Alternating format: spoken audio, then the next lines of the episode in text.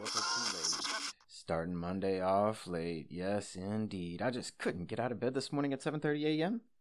But to all of you who woke up at 5:30 a.m., shoo. Well, this one's for you. Oh yeah, it's a rainy Monday, so what better time to lay in bed for just a little bit longer? I right? Yes, indeed. Lo-Fi Poli-Sci coming at you. I'm your host, Michael Pickering, here to talk about that famous question, what's going on in the world today? And let's start off in the Middle East.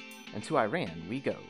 And we all know about the Iran nuclear deal that President Obama of the United States signed with Iran and other member countries, you know, trying to really rein in uh, Iran's hopes or desires or intentions, depending on who you ask, of obtaining nuclear weapons. So, President Obama of the US signed a deal, try to stop that. Then comes in President Trump, leaves the deal. So, no deal anymore. Then in comes President Biden, trying to get the deal going back further. And they're still working out those details, trying to make it all Humpty Dumpty like.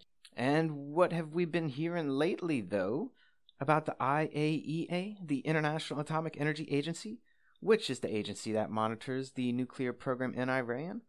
Well, they've been having a lot of trouble for quite some time, really. However, Iran is now letting the IAEA put new memory cards into their cameras that watch the facilities. Sounds like a good thing, right? Write? Question mark. Well, keep your eyes on this one, people, because Iran had presidential elections this summer, and big changes coming? Question mark. You tell me. Right in, but definitely worth seeing. And in other Middle Eastern news, to Egypt we go to see that our new Prime Minister of Israel is talking to President Sisi of Egypt about what you say? About two things mostly Israeli Palestinian relations, but also Israeli Egyptian relations.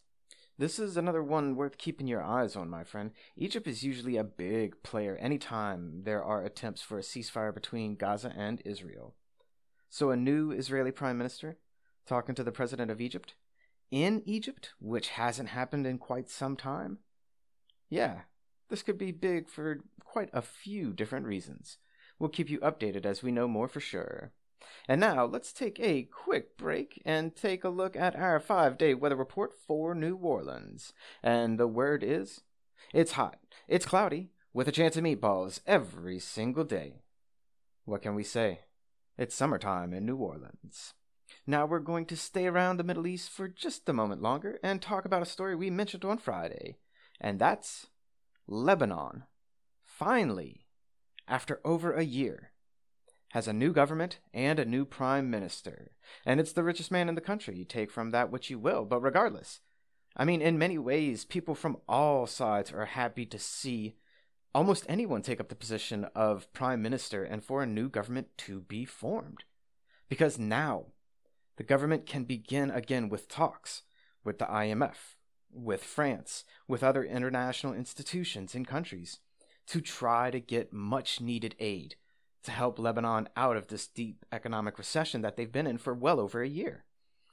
So, this is definitely something we need to keep our eyes on because, you see, no one was willing to give Lebanon aid until they had an actual government to function and to be able to help allocate those funds, to distribute it where it needed to be, but also to be held accountable for the distribution of those funds. So until they had a prime minister and a government, IMF, France, they refused to give them aid.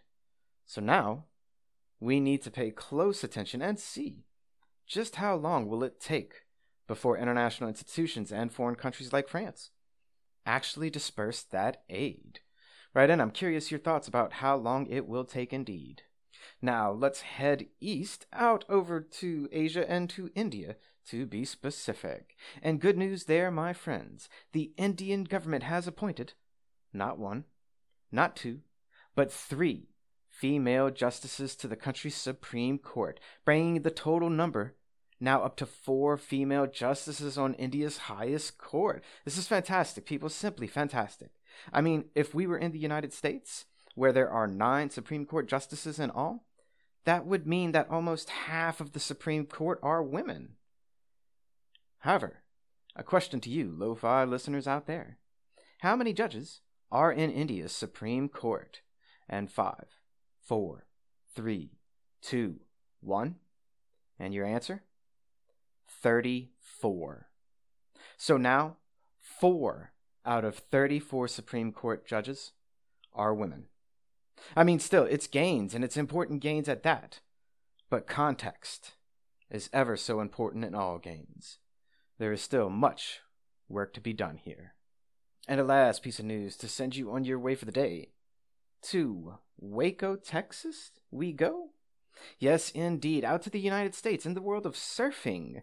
If you didn't know that surfing was a big thing in Texas, well, neither did I. But the news out of Waco is that surfers are starting to switch to artificial waves. Now, this is something I've heard of before. You know, at big water parks, they have it where they have wave simulators that can create big enough waves to actually surf on.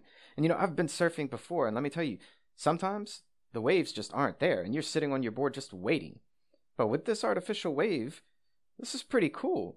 I mean, you can go out there anytime you want and get your practice on. But for real, I'm interested write in. Have you ever surfed artificial waves before? Was it good? Did you like it? Let me know. I'm always curious your thoughts. And that's a brief snapshot of what's going on in the world today. Do you have top 10 list ideas? Send them on in. Do you have good news to share? Share it with us. Come on now. Always remember that lo-fi poli is more than just me. It's the we that we be. Peace and well-being to all my human beings out there. Much love and always the best. Pickering signing off, but never out.